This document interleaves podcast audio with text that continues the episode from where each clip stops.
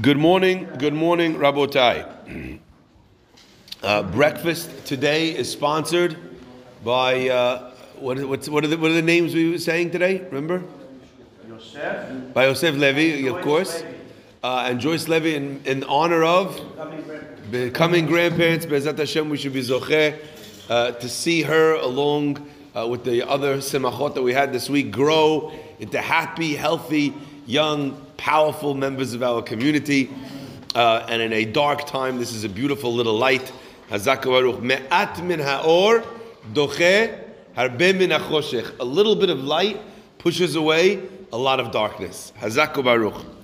So, ladies and gentlemen, I, I just want to focus on something which I think is a powerful idea. The pasuk tells us, "Kitisa et bnei Yisrael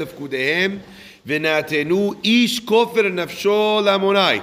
When you try and count the uh, the heads of the Jewish people, natin v'natenu ish kofer nafsho. Everyone should give kofer nafsho an amount of money to be a kapara for his for his nefesh. Lamonai bifkod otam in their counting v'lo yeh bahem negef bifkod otam in the counting of the Jewish people is hidden a very challenging element, and that element is the fact that counting itself brings an ayin it gives a limitation. It says that this is the number and not more.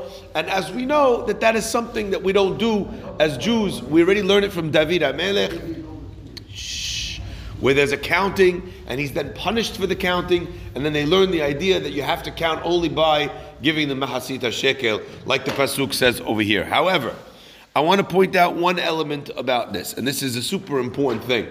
Something in the name of Rav Chaim Shmulevitz.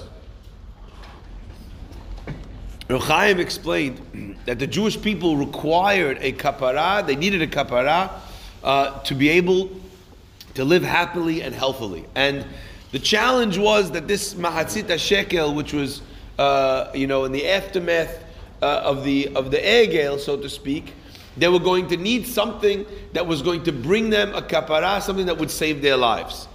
Now we have a, a, a, a hard and fast rule that we know, and the rule is tzedakah tatzil mimavet. Tzedakah saves a person from death.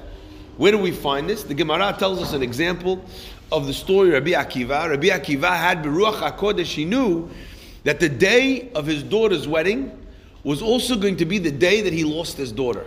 He was bifledged to ever let her date anyone, bifledged to let her get engaged, bifledged to let her get married, and finally the day of the wedding comes, and the rabbi, although he's celebrating, he's terrified. The next morning, he goes, rushes over to his wife's house, and his daughter's alive. He says, Can't be. How did I had this Ruach HaKodesh? I knew that it was. He says, Tell me what happened. She said, Last night at the wedding, a poor man came to the wedding, and everybody had their seat and everybody had their food, but he didn't have any food to eat. So, Dad, the plate that you made me for the bride on the night of a wedding, I took my plate of food and I gave it to her. I gave it to him, excuse me. This poor man had what to eat. He says, So what did you do next? He said, Next. She said, Next, I came home. I was very tired after the wedding. I took off, they used to have, for the weddings, they would have these pins in their hair. I took the pin out of my hair and I stuck it in one of the cracks in the wall, in the uh, in between the bricks.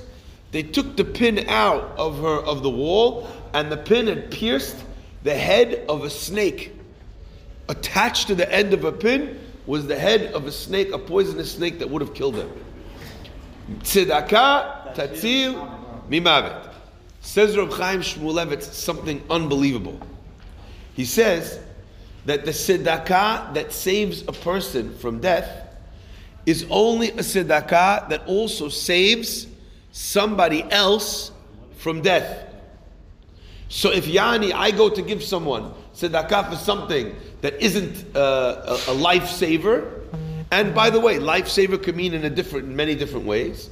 So then I don't have that zechut. In fact, Rav Chaim Shmulevitz learned from here. He said that whenever a person has any issue, and they're trying to give tzedakah to be an element, a melitz yosher, a, a, a good advocate for them in heaven, then what they need to do is find the tzedakah which exactly mirrors their own problem. Okay? As an example, if a person has a problem with shalom bayit, then they can give tzedakah to someone who's trying to get couples therapy but can't afford it, etc., etc., etc. Use your own imagination to figure out all the variables. Says Reb Chaim Shmulevitz, the Jewish people had a problem. What was the problem?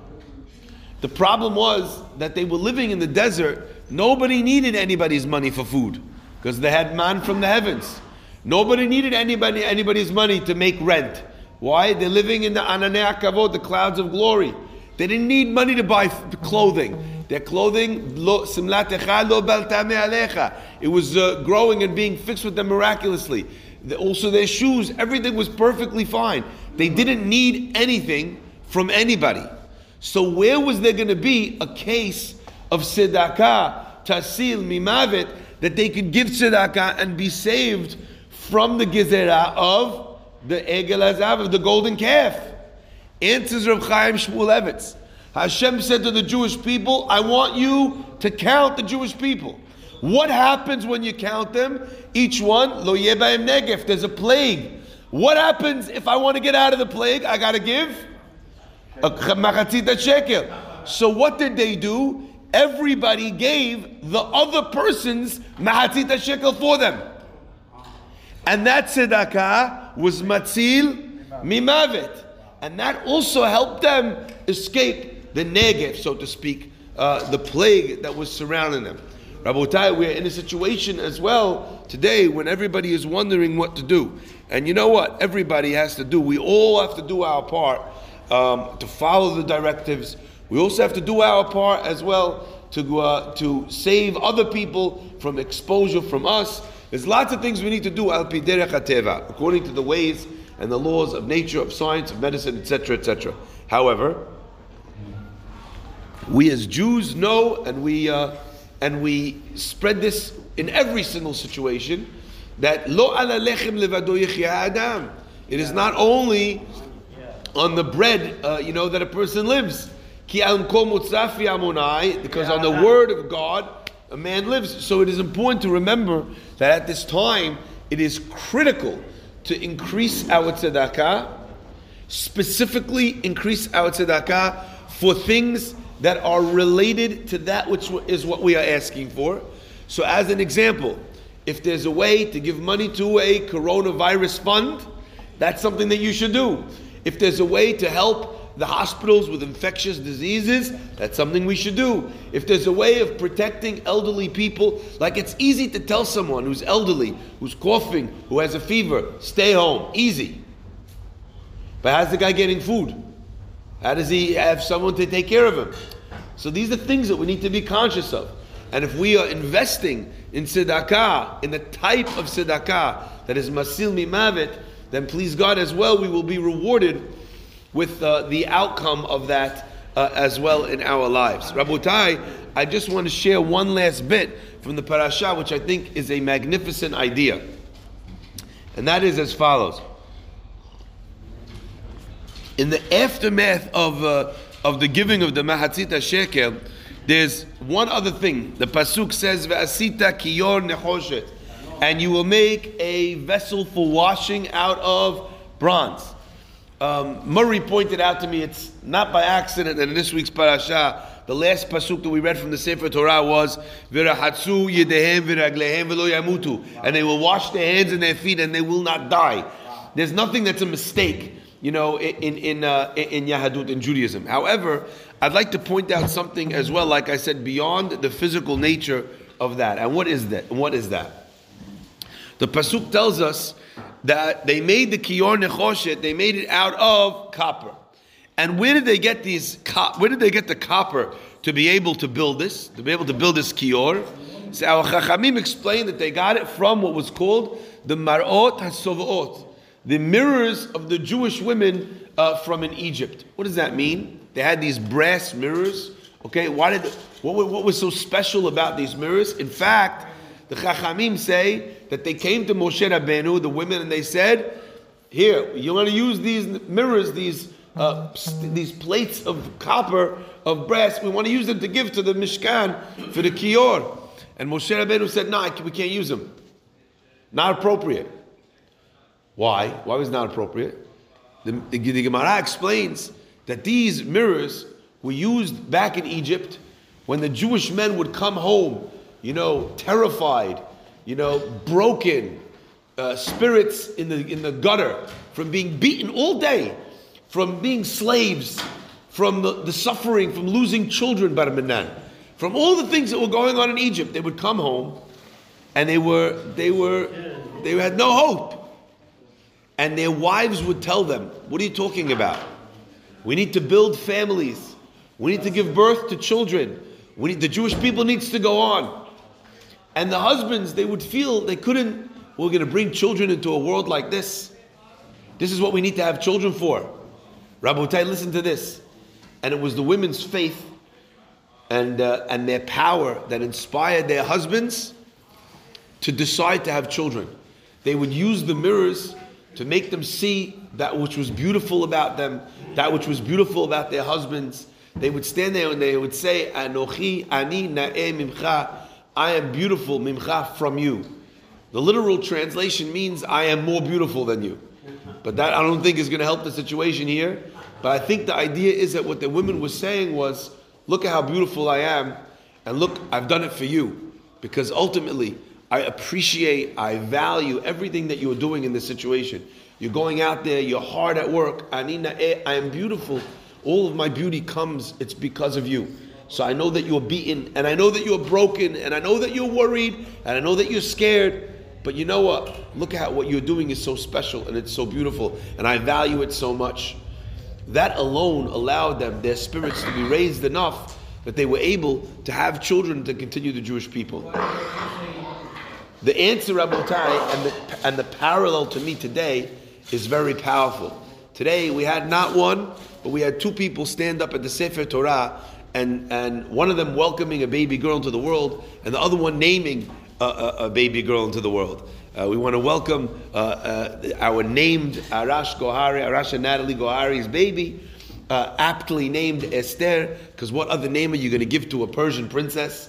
Rabotai. And, and what's fascinating to me is that in a time of worry and of fear and of anxiety, the Jewish people are still bringing babies to the world. They're still bringing hope into the world, you know, and we can reassure one another that although this is the case, although we're afraid, and although everything is, uh, is, uh, is, is hanging in the balance, it does not mean that we as Jews stop believing, stop being positive, you know, stop having faith and trust in Hashem. It doesn't absolve us from doing what we have to do, but at the same time, we cannot uh, abandon it. That has been our creed since time immemorial. Okay? At the end of the day, Moshe is told by God, You're wrong, and the women are right. This has a place even here, even in the Bet HaMikdash. Because maybe it's associated with the act of intimacy between a husband and wife, but it's not one that is born, so to speak, of, of desire of lust, it was one that was born of hope and of emunah and of, and, and of faith, and that is beautiful. So, Rabotai, it is crucial that that is something that we are communicating repeatedly to ourselves, repeatedly to all those around us. A message of emunah, a message of faith, a message of tzedakah, a message of prayers, a message of Talmud Torah. You know, we got an email from the from the what's it called? From uh, uh, uh, from the many medical advisors. And we're being advised by them on an ongoing basis. And I need to stress this as loudly and as clearly as I can. We're being given all these, and the directives are it's very important to limit non essential gatherings, and 100%, we're all 100% on board with that. And we will follow the rules and the guidelines down to the letter, whatever they say to us, we will do. But I need to put this out there.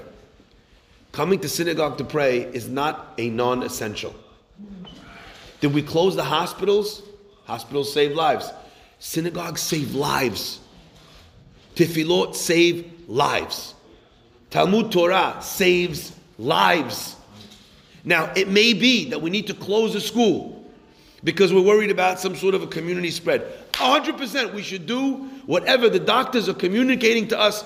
You know, ask the great rabbis, take their advice, follow the medical, uh, you know, opinion. Do what we need to do, 100%. But because your kid came home doesn't mean he should stop learning Torah. If bar minan, we have to close the synagogue, and that's what it comes to, then that's what we will do. But the, the cessation of tefillah in a time like this, if, if, if, if ever there was a time for prayers, it's now. If ever there was a time for tefillah, it's now. If ever there was a time for tzedakah, it's now. So we're very worried. You don't want to hand money from hand to hand. Figure out another way. Swipe your card at home. Go online. There's plenty places to give tzedakah where you don't need to touch somebody else. Rabotai, we know we have the keys in our hands for thousands of years to beat uh, things that are far more improbable than the coronavirus. And if that is the case, Rabotai, let us not abandon those things in this in this crucial time. Rabotai, big smiles, big emunah. Again, we'll do everything we can. We're as responsible as possible. But but that is, I think, a, important and crucial message for, for where we are right now. Baruch Adonai. Amen ve'amen. Rabbi